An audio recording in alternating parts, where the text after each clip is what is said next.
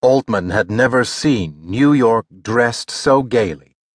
Bunting hung from every window, and Broadway was decked out in various elaborations of red, white, and blue.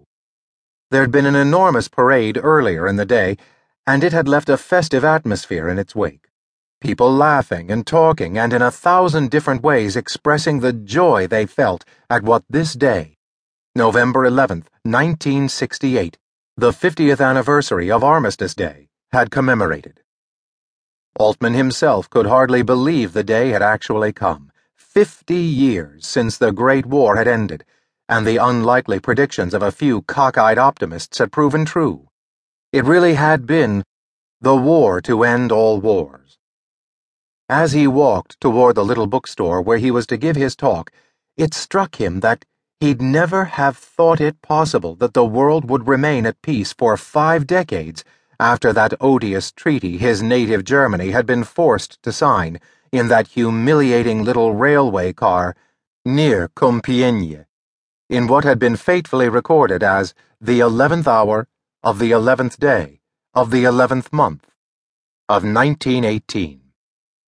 At the time, Altman could not have imagined that this treaty, with its many dreadful provisions, would actually put an end to war in Europe. Nor had he been alone in his doubts. The great economist, John Maynard Keynes, no less, had predicted that a second world war would inevitably result from this sorry peace, one that had saddled Germany with an impossible burden of reparations.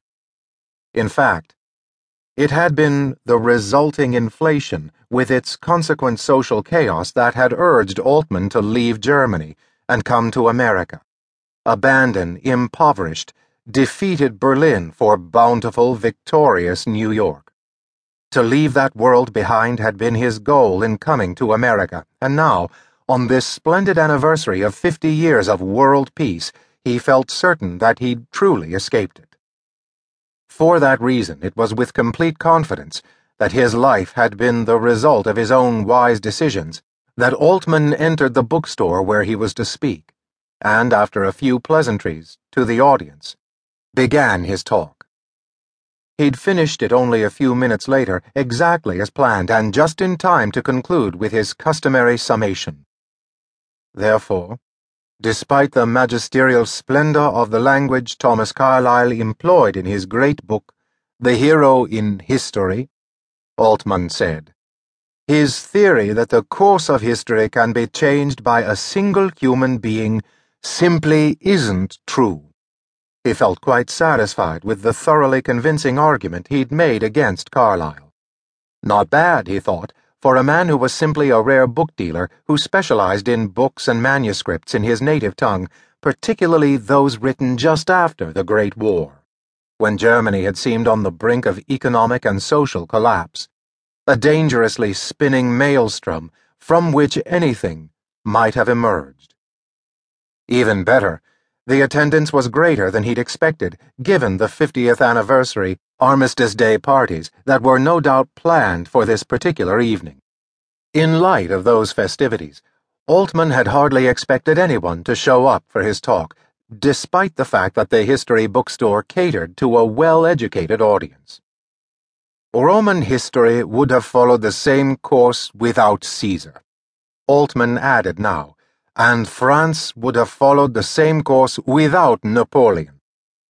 He thought of his vast collection of books and manuscripts, a bibliophile's dream, shelves and shelves of works from the most famous to the most obscure writers. How thoroughly he'd searched through them, not in order to disprove Carlyle, but to support his theory that a great man could change the world. But in the end, he'd come to the opposite conclusion. A nation may look for a hero who can restore its optimism and revitalize its faith in itself, Altman said. But history is made by great forces, not great men. He smiled. This is the conclusion to which I have come after many, many years of study. He paused, then said, Any questions?